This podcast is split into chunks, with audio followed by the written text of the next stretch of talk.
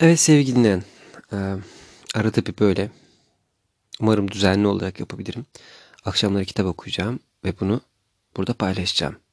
Eğer kitap okumayı sevmiyorsan, ne bileyim, bir şeyler yaparken kitap dinlemek istemiyorsan, kitaplarla aran iyi değilse, bu yayını kapatmanı öneririm.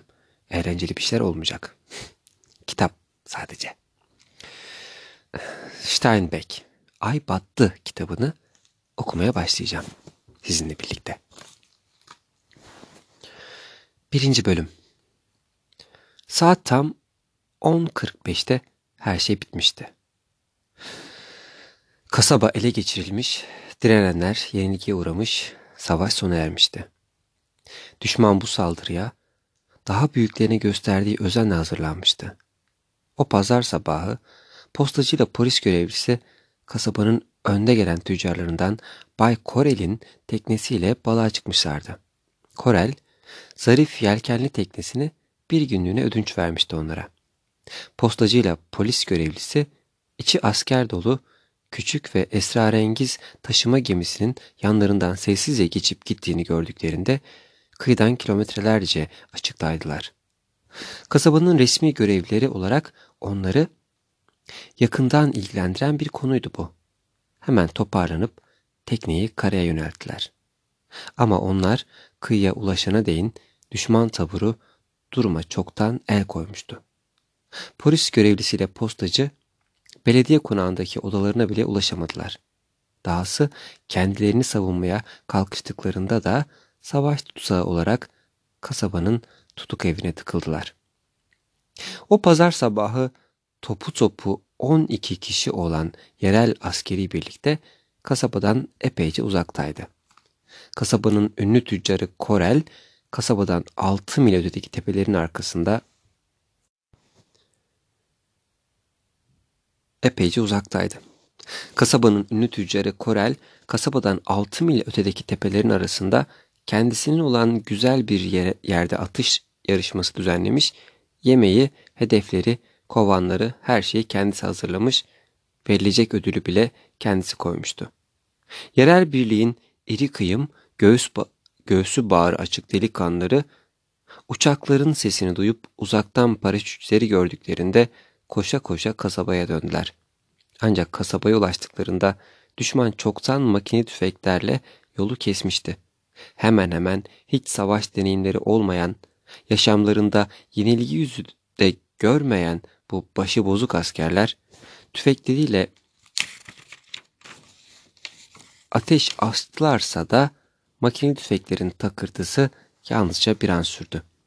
Askerlerin altısı delik deşik olmuş bir halde birbirlerinin üzerine yılıp hemen oracıkta can vermiş, üçü delik deşik olmakla birlikte ölmemiş, yarı canlı bir durumda oldukları yerde yılıp kalmış, geriye kalan üç delikanlı ise tüfeklerini omuzlarındaki gibi, omuzladıkları gibi tepelere kaçmıştı.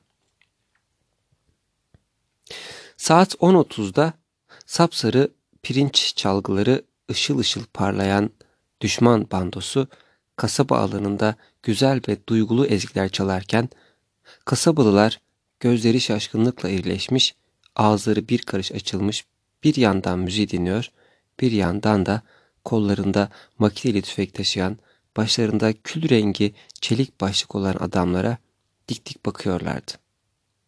Saat 10.38'de kalbura dönen altı asker gömülmüş, paraşütler katlanıp kaldırılmış, düşman taburu da Bay Korel'in rıhtımın kıyısındaki raflarında bir tabura yetecek kadar battaniye ve açılır kapanır yataklar olan ambarına yerleşmişti.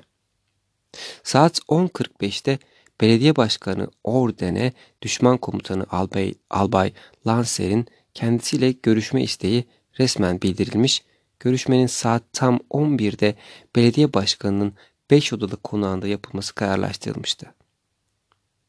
Konağın konuk odası çok şirin ve konforluydu. Nakış işlemeli, döşemesi yıpranmış, yaldızlı koltuklar, yapacak işi olmayan uşaklar gibi kas katı kesilmişçesine odanın dört bir yanına yerleştirilmişti. Kemerli mermer bir şöminede için için bir ateş yanıyordu. Ocağın üzerinde yağlı boyayla süslenmiş bir kömür kovası duruyordu. Ocak rafındaki geniş gövdeli saksıların arasında üzerine melek kabartmaları işlenmiş kocaman porselen bir saat vardı. Odanın koyu kırmızı duvar kağıdı altın sarısı motiflerle süslüydü. Ağaç işi olan bölümler ise beyaz, gösterişli ve tertemizdi. Duvardaki resimlerin çoğunluğu korkulu bir duruma düşen çocukların karşısındaki kocaman köpeklerin akıl almaz yiğitliklerini konu alıyordu. Elinin altında iri kıyım bir köpek bulunduğu sürece bir çocuğa ne taşkın su, ne yangın, ne de yer sarsıntısı bir zarar verebilirdi. Şöminenin yanında kasabanın hem tarihçisi hem doktoru hem kendi halinde iyi yürekli, sakallı, gün görmüş bir adam olan Doktor Winter oturuyordu.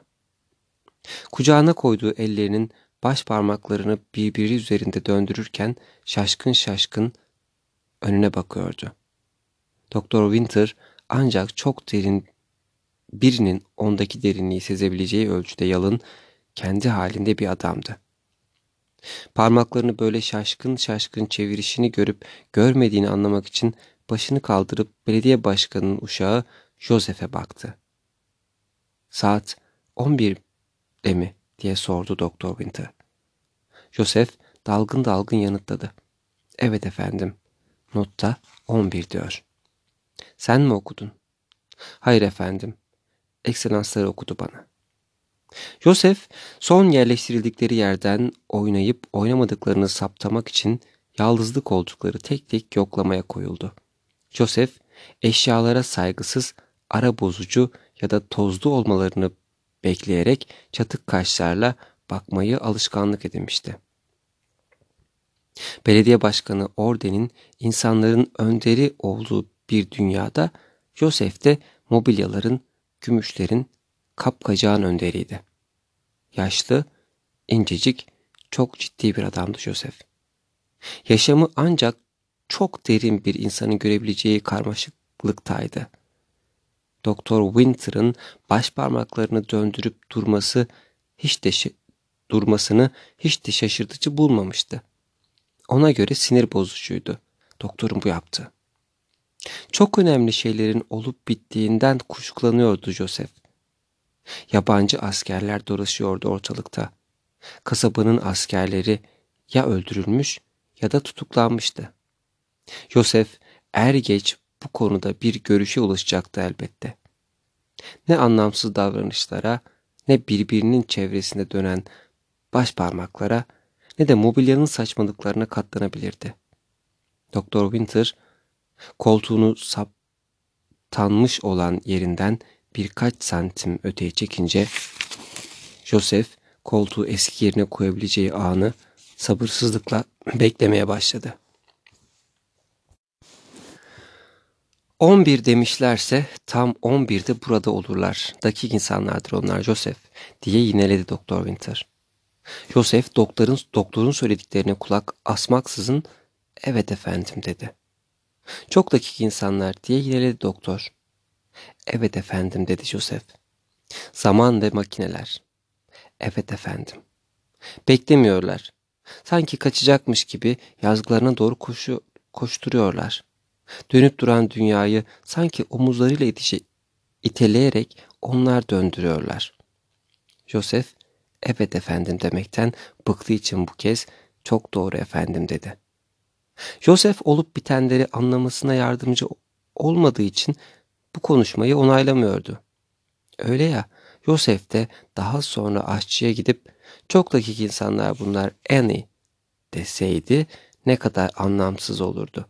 Annie kim, neden, niçin gibi sorular soracak. En sonunda da saçmalayıp durma Joseph diyecekti. Joseph daha önceleri de Doktor Winter'ın sözlerini alt kata taşımaya çalışmış ve sonuç hep aynı olmuştu. Annie bu sözleri her zaman saçma sapan bulmuştu. Doktor Winter gözlerini baş parmaklarından ayırıp koltukları düzeltmeye çalışan Joseph'e baktı. Belediye başkanı ne yapıyor? Albayı karşılamak için giyiniyor efendim. Sen de ona yardım etmiyorsun öyle mi? Kendi başına doğru dürüst giyinemez o. Hanımefendi yardım ediyor. Hanımefendi onun kusursuz görünmesini istiyor. O, Yosef hafif kızardı. Hanımefendi kulaklarının üzerindeki kılları yoluyor. Gıdıklandığı için benim yapmama izin vermiyor.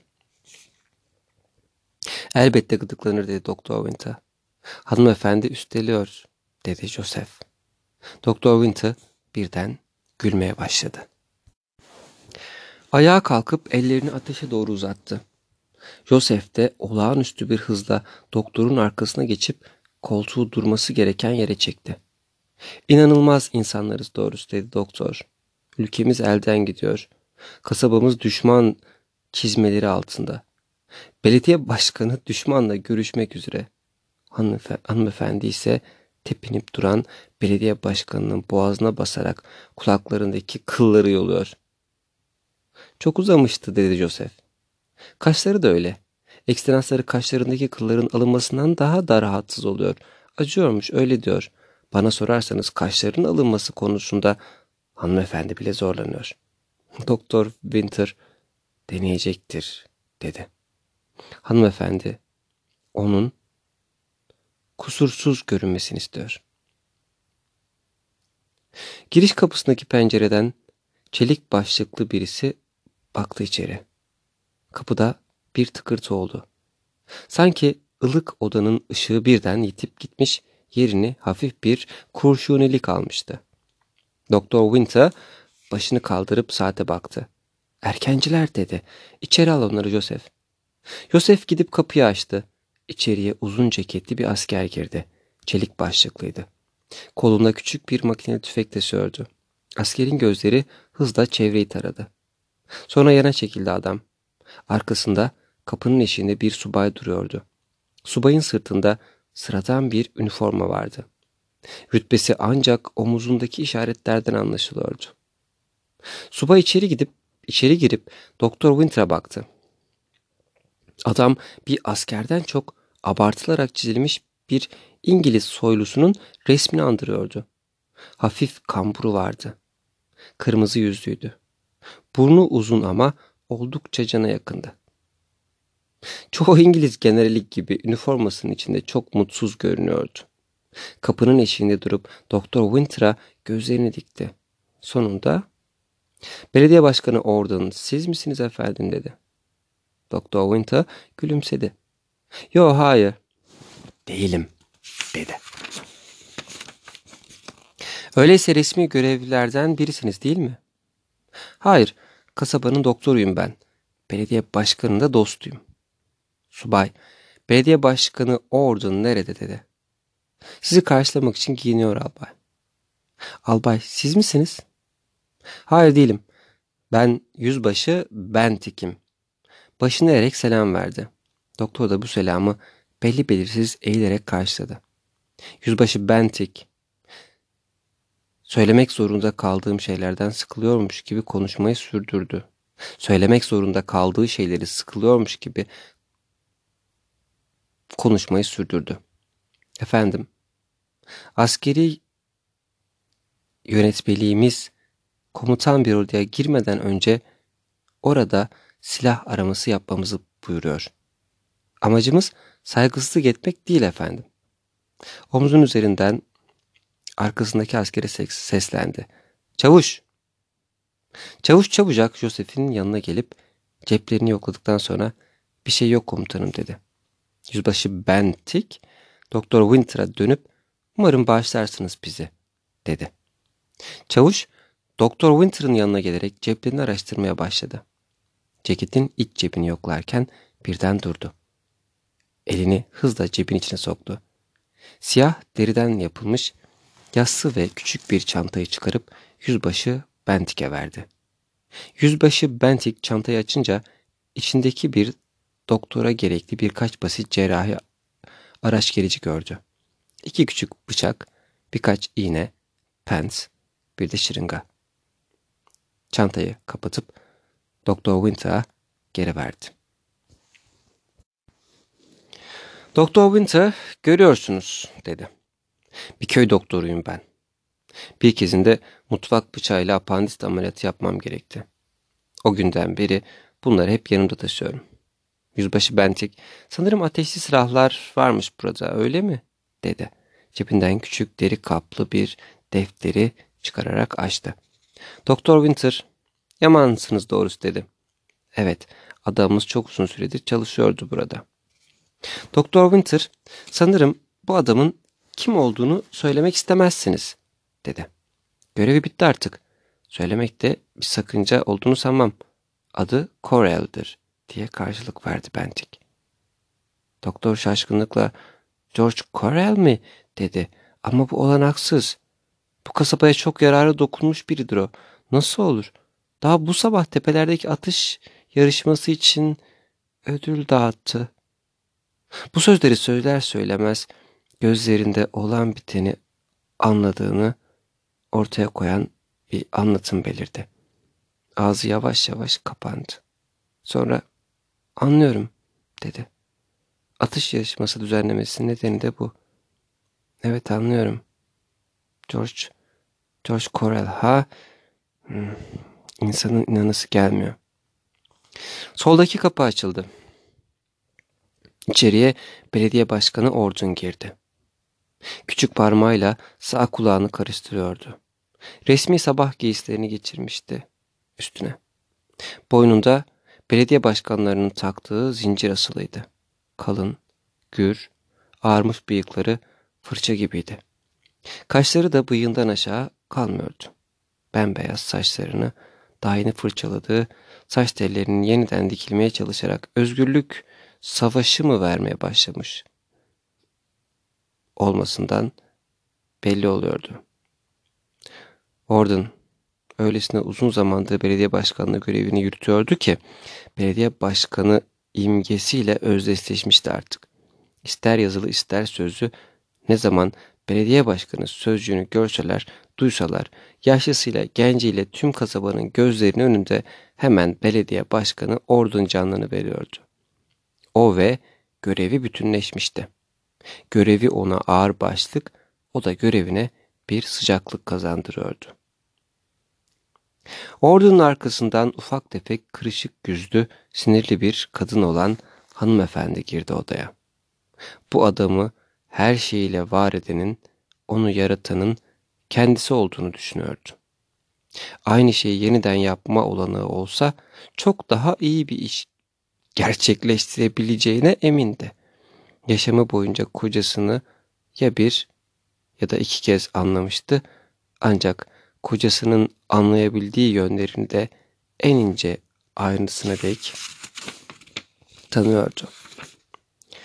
Onun en küçük isteği, acısı ya da çingeneliği hiç gözünden kaçmazdı. Buna karşılık adamın düşüncelerini, düşlerini ya da özlemlerini hiç ama hiç anlamazdı. Yine de yaşamında ara sıra da olsa ileriyi gördüğü olmuştu. Hanımefendi belediye başkanının yanından dolanıp elini yakaladı. Adamın kulağını kaşıyan parmağını bir bebeğin baş parmağını ağzından çekercesine kulağından çekti. Söylediğin kadar acıdığına hiç inanmıyorum diyerek Doktor Winter'a döndü. Kaşlarını düzeltmeme izin vermiyor. Belediye başkanı Ordun acıtıyor dedi. Peki o görünüşle dolaşmaktan hoşnutsan yapabileceğim bir şey yok. Adamın düzgün duran boyun bağını yeniden düzeltti. İyi ki buradasınız doktor dedi. Kaç kişi gelecek dersiniz. Sonra başını kaldırıp bakınca yüzbaşı Bentik'i gördü. Ah dedi. Albay. Yüzbaşı Bentik hayır efendi dedi. Ben albay için gerekli hazırlıkları yapıyorum. Çavuş. Yastıkları alt üst edip resimlerin arkasını araştıran çavuş çabucak belediye başkanının yanına gelerek adamın ceplerini yokladı. Yüzbaşı Bentik, onu bağışlarsınız umarım efendim, dedi. Buyrukları yerine getiriyor yalnızca. Yeniden elindeki küçük deftere bir göz atıp, ekselansları dedi. Sanırım burada ateşli silahlar varmış. İki parça. Öyle mi? Belediye Başkanı Ordun ateşli silahlar mı? Hmm, sanırım tüfeklerden söz ediyorsunuz dedi. Evet bir çiftem bir de av tüfeğim var. Sonra hoşnutsuzluğunu dile getiren bir yüzde pek hava çıkamıyorum artık diye ekledi. Hep çıkacağım diyorum. Av mevsimi açıldığında da çayı veriyorum. Av eskisi kadar tat vermiyor bana. Yüzbaşı üsteledi. Bu silahlar nerede ekselansları? Belediye başkanı yanağını sıvazlayarak anımsamaya çalıştı. Hmm, şey sanırım karısına döndü. Şey sanırım karısına döndü. Yatak odasındaki dolapta bastonların yanında değil miydi? Hanımefendi evet dedi. Üstelik dolaptaki giysilerin iliklerine de yağ kokusu sindi. Keşke onları başka bir yere koysaydın. Yüzbaşı Bentik çavuş dedi. Çavuş hızla yatak odasına daldı. Pek hoş bir görev değil özür dilerim dedi yüzbaşı. Çavuş bir çifte bir de oldukça süslü omuz askılı bir av tüfeğiyle döndü.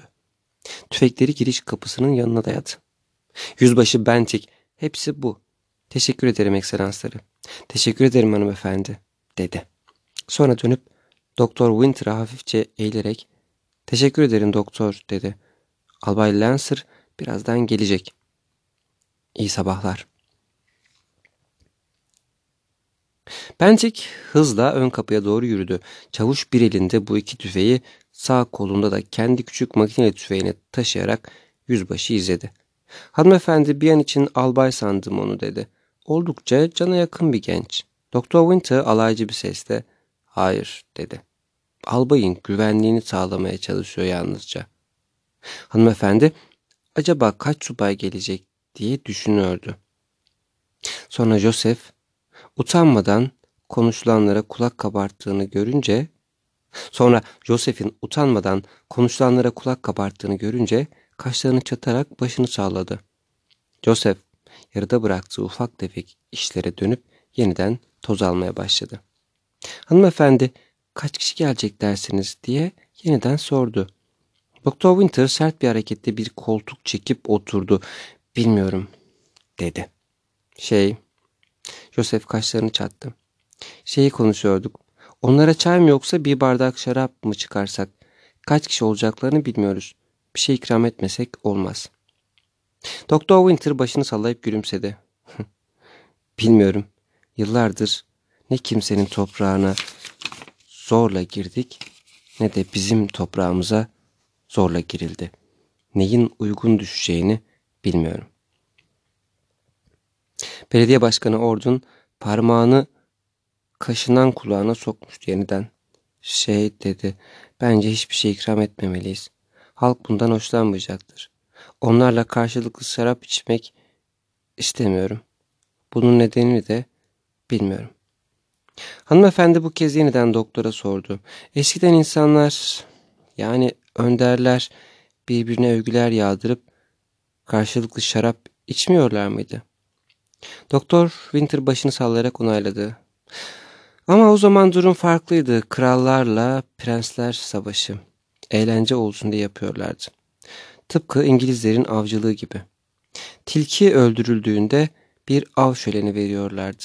Ancak bana sorarsanız belediye başkanı Ordon haklı. Halk onun düşmanla karşılıklı şarap içmesinden hoşlanmayabilir. Hanımefendi, halk meydanda müzik dinliyor. Annie söyledi dedi. Onlar bunu yapabiliyorlarsa biz neden uygar davranış kurallarını gözetmeyelim ki? Belediye başkanı bir an için karısına dik dik baktı. Sesi bıçak gibi keskindi. Hanımefendi, izniniz olursa şarap içmeyeceğiz. Şu anda halkın aklı karışmış durumda. Öylesine uzun süre barış içinde yaşadılar ki savaşa inanmıyorlar. Durumu iyice kavradıklarında şaşkınlıkları yok olacak. Kafalarında her şey yerli yerine oturacak. Beni, ne yapacağımı bilmeden ortalıkta dolanayım diye seçmediler. Bu sabah kasabanın altı delikanlısı öldürüldü. Belli ki bu durumda av şöleni vermemiz yakışık almaz. halk spor olsun diye savaşmaz. Bayan Ordun hafifçe başını öne eğdi. Yaşamında birçok kez belediye başkanı olarak karşısına çıkmıştı kocası. Kocasıyla belediye başkanını birbirine karıştırmamayı öğrenmişti. Belediye başkanı saatine baktı. Joseph elinde küçük bir fincan kahveyle içeri girdi. Ordun kahveyi alıp dalgın dalgın teşekkür ederim dedi. Kahveyi yudumladı. Doktor Winter'a açık olmak olmam gerek dedi özür dilecisine, özür dilercesine. Öyle olmalıyım. Düşmanın kaç adamı var biliyor musun? Çok değil dedi doktor. 250'den çok olduğunu sanmam ama hepsinin elinde o küçük makine tüfeklerden var. Belediye başkanı yine kahvesini yudumladı. Yeni bir konuya geçti sonra. Peki ülkenin öteki bölgelerinde durum nasıl? Doktor omuz silkti. Belediye başkanı umutsuz bir sesle konuşmayı sürdürdü. Hiçbir yerde direnme yok mu? Doktor yine omuzlarını silkti. Bilmiyorum. Telgraf telleri ya kesilmiş ya da düşmanın eline geçmiş durumda. Hiçbir şeyden, hiçbir yerden haber yok. Ya bizim delikanlılar, askerlerimiz? Bilmiyorum dedi doktor. Yosef söze karıştı. Duyduğuma göre yani Enner'in işittiğine göre neymiş o Joseph? Altı kişi öldürülmüş efendim. Makine tüfeklerle. En iyi üç askerimizin de yaralı olarak tutsak düştüğünü işitmiş. Ama 12 kişi olmaları gerek. Ama 12 kişi olmaları gerek. Yani üçünün de kaçtığını duymuş. Belediye başkanı birden dönüp kaçanlar hangileriymiş diye sordu. Bilmiyorum efendim. Eni bu konuda bir şey duymamış. Hanımefendi parmağın ucuyla masalardan birinin üzerinden toz yoklaması yaptı. Sonra Joseph dedi. Geldiklerinde zilin yanından ayrılma. Belki ufak tefek şeyler istememiz gerekir. Ayrıca öbür ceketininki, şu düğmeli olan Joseph. Bir an düşündü. Bir şey daha var. İşini bitirince odadan çık. Ortalıkta dikilip konuşulanları dinlemen kötü izlenim uyandırır. Taşralılık olur bu. Tam bir taşralılık. Baş üstüne hanımefendi dedi Joseph. Şarap servisi yapmayacağız Joseph. Ama şu küçük gümüş sigaralıkta birkaç sigara bulundur. Ayrıca albayın sigarasını yakarken kibriti ayakkabının altına sürerek çakma. Kibrit kutusunu kullan. Bağışlayın hanımefendi. Belediye başkanı Ordun ceketinin düğmelerini çözdü. Saatini çıkarıp baktı sonra yerine koyup ceketini yeniden düğmeledi. Ama yukarıdaki düğme boşlukta kalmıştı. Hanımefendi başkanın yanına gelip ceketinin düğmelerini düzgün olarak yeniden ilikledi. Doktor Winter, saat kaç diye sordu. 11'e 5 var. Çok dakik insanlardır dedi doktor. Tam zamanında burada olacaklar. Gitmemi ister misin? Belediye başkanı Ordun kaygılı görünüyordu. Gitmek mi? Hayır. Hayır kal. Gülmeye çalışarak korkuyorum biraz dedi özür dilercesine. Şey korkmuyorum da sinirliyim. Sonra umarsız bir tavırla çok uzun zamandır düşman eline düşmemiştik. Sustu. Çevreye kulak kaparttı. Uzaktan bandonun çaldığı marş duyuluyordu. Hepsi birden sesin geldiği yöne dönerek müziği dinlediler. Hanımefendi geliyorlar işte dedi. Umarım bir sürü insan doluşmaz içeri çünkü o da yeterince büyük değil. Doktor Winter alaycı bir sesle hanımefendi Versay'daki aynalı salona ne buyururlar acaba dedi. Kadın dudaklarını ısırarak çevreye bakındı. Düşmanları şimdiden kafasında odaya yerleştirmeye başlamıştı. Ah ah çok küçük bir oda bu dedi. Bandonun müziği biraz yükselmiş sonra yine hafiflemişti. Kapı hafif hafif vuruldu. Hayda kim olabilir bu Joseph? Gelen her kimse daha sonra gelmesini söyle. Şu anda çok işimiz var. Kapı yine vuruldu. Yosef gidip kapıyı araladı. Sonra biraz daha açtı. Kül rengi üniformalı, çelik başlıklı ve kolçaklı bir asker göründü eşikte. Asker, Albay Lancer saygılarını sunar. ekselanslarının husurlarına kabul edilmeyi diler, dedi.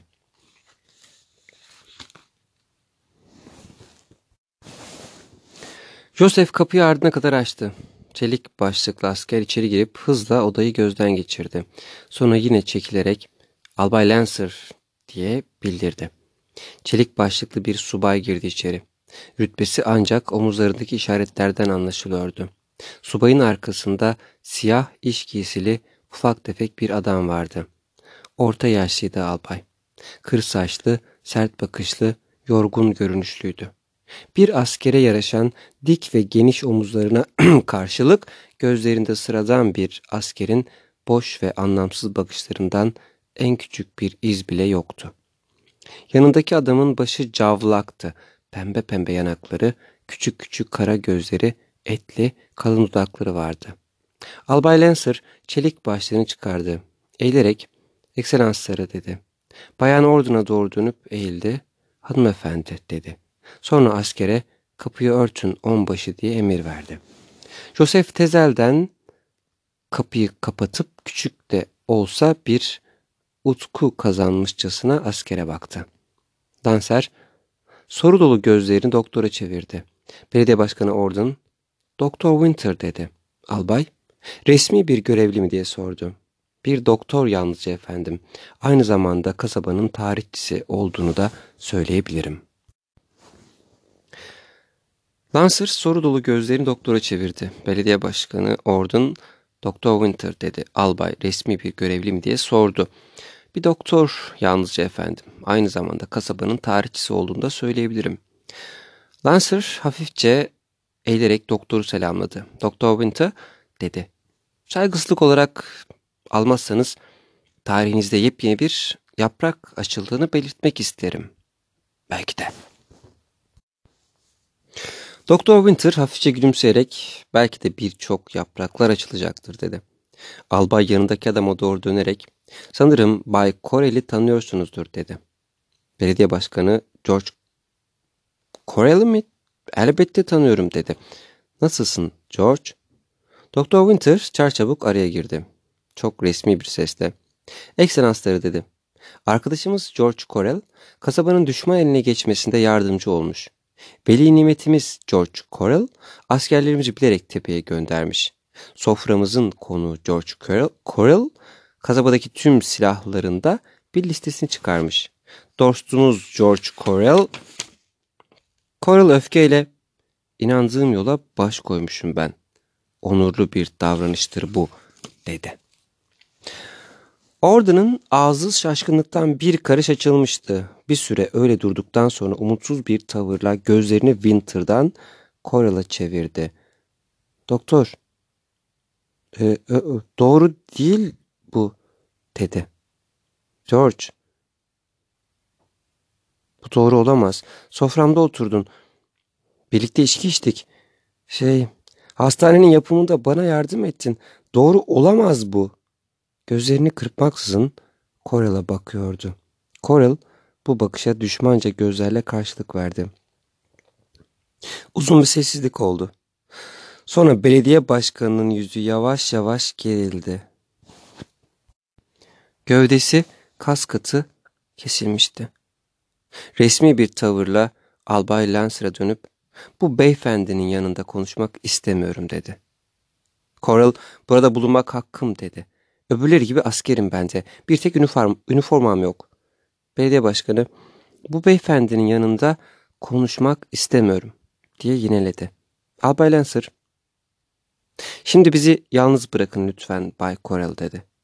Coral burada bulunmak hakkım dedi yeniden.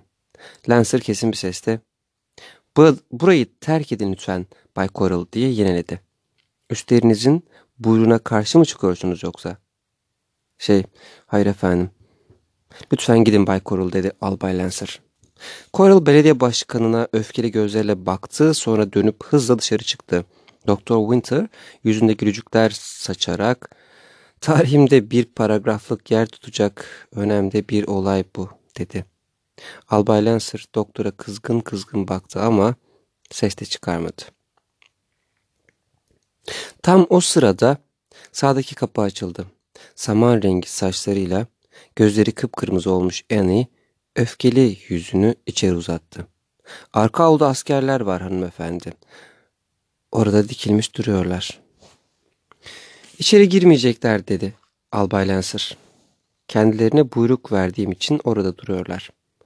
Bayan Ordun buz gibi bir sesle Annie söyleyeceğin bir şey varsa Joseph'e anlat. O iletsin bize dedi. İçeri girmeye çalışıp çalışmayacaklarını nereden bilecektim dedi Annie. Kahvenin kokusunu aldılar. Annie peki hanımefendi diyerek çekildi Annie. Albay oturabilir miyim dedi. Sonra açıklama yaptım. Günlerdir birdir hem uyku girmedi gözümüze. Belediye başkanı uykudan uyanır gibi evet dedi. Elbette. Buyurun, oturun. Albay hanımefendiye baktı. Hanımefendi oturduktan sonra yorgunluğunu dile getiren bir hareketle koltuğa çöktü.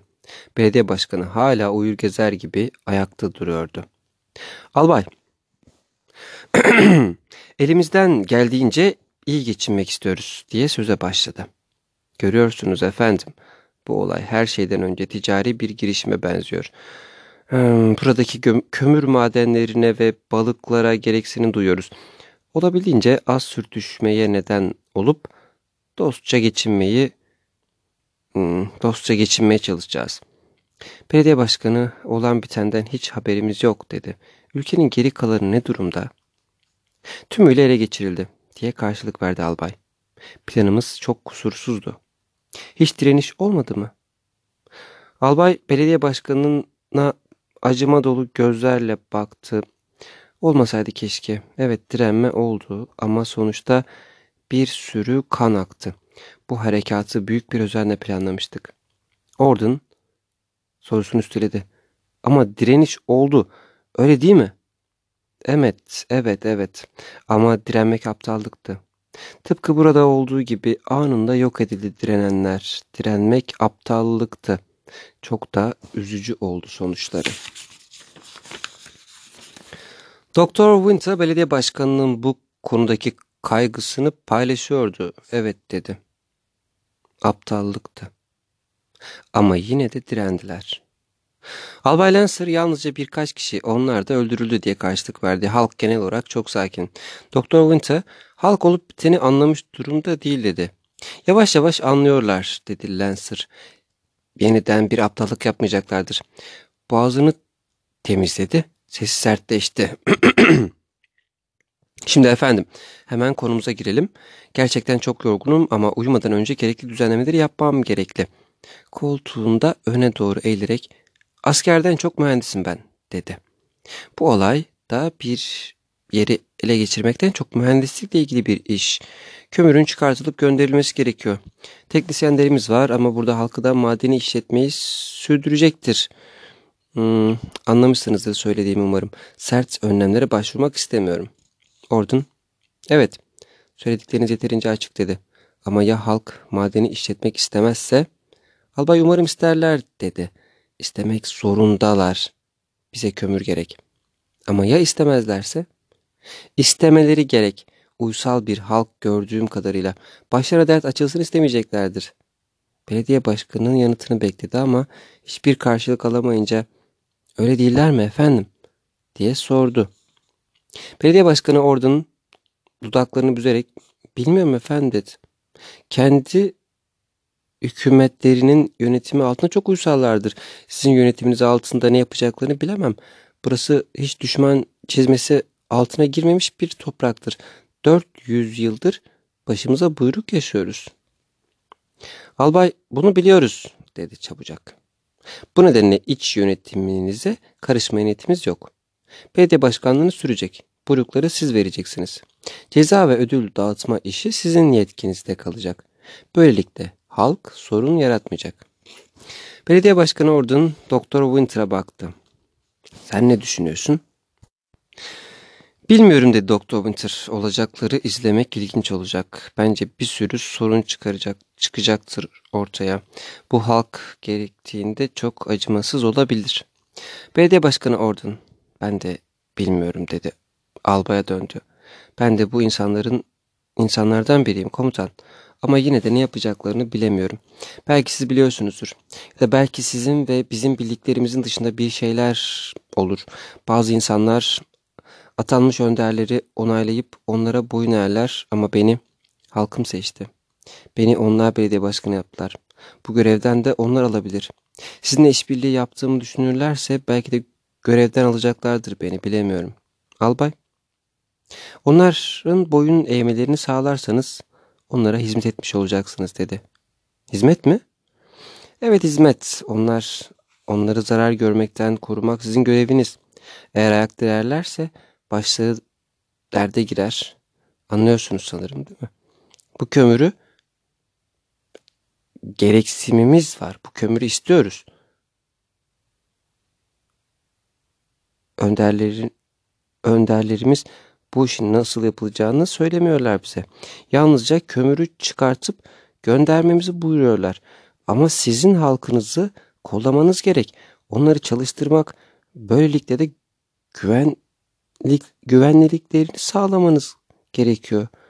Buna mecbursunuz. Bunun zorundasınız. Belediye başkanı ama ya güven içinde olmak istemezlerse diye sordu. O zaman onlar adına düşünmesi gereken sizsiniz.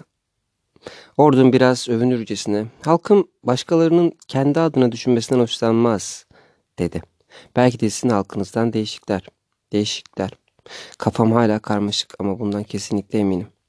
Bu arada Joseph içeri girmiş, öne doğru eğilerek ayakta bekliyordu. Bir şeyler söylemek için kıvrandığı belliydi. Hanımefendi, ne var, ne oldu, ne oluyor Joseph dedi. Gümüş sigaralığı getirsene.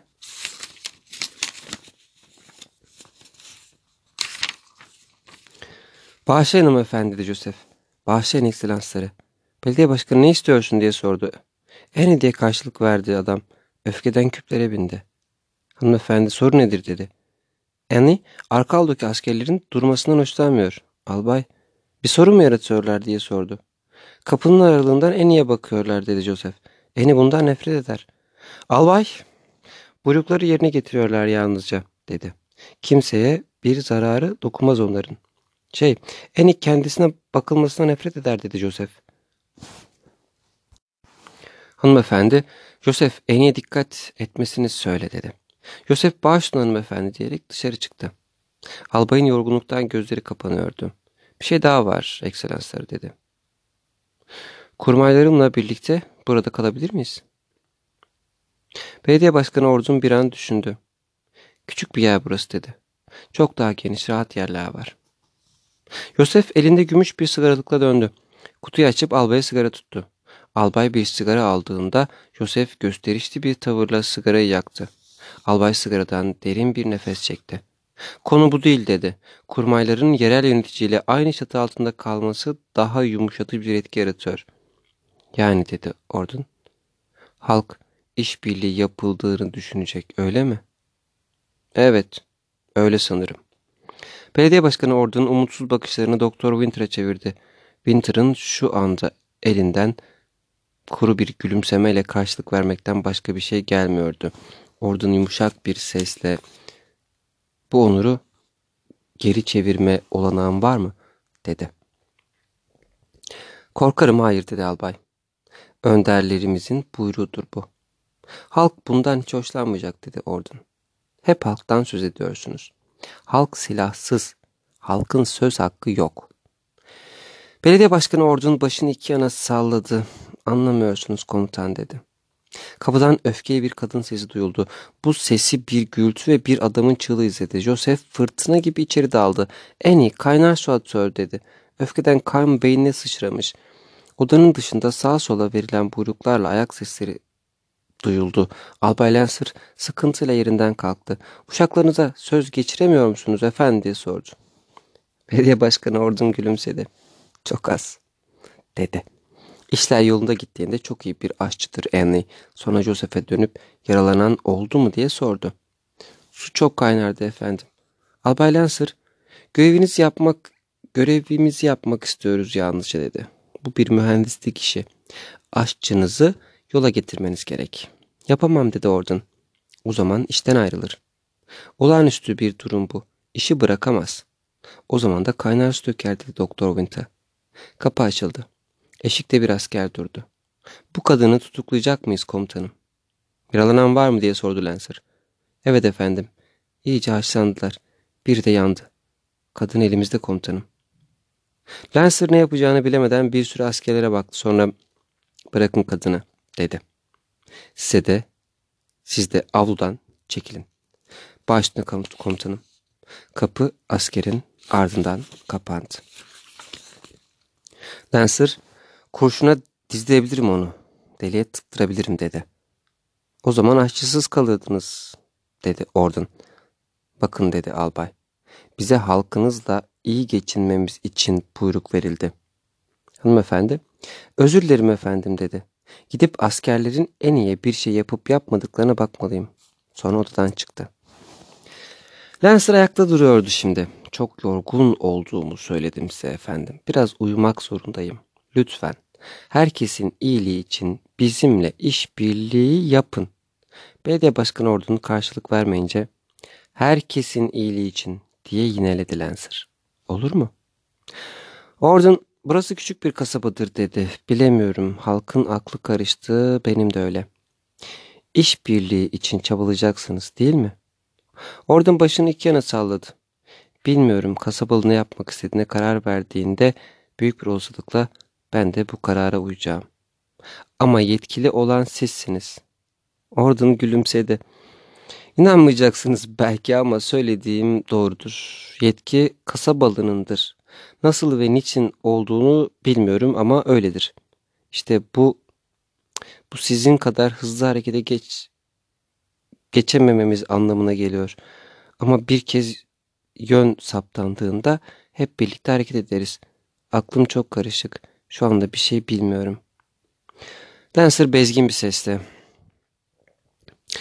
Umarım birlikte iyi geçinebiliriz. Herkes için çok daha kolay olur bu. Size güvenebileceğimize inanmak istiyorum. Düzeni sağlamak için zor kullanmaktan hoşlanmıyorum. Belediye başkanı Ordun ses çıkarmadı. Umarım size güvenebiliriz diye üsteledi Lancer. Ordun parmağını kulağına sokup elini salladı. Bilemiyorum dedi. Hanımefendi kapıdan içeri girip Annie'nin tepesi iyice atmış dedi. Komşuya gitmiş. Kristin'le konuşuyor.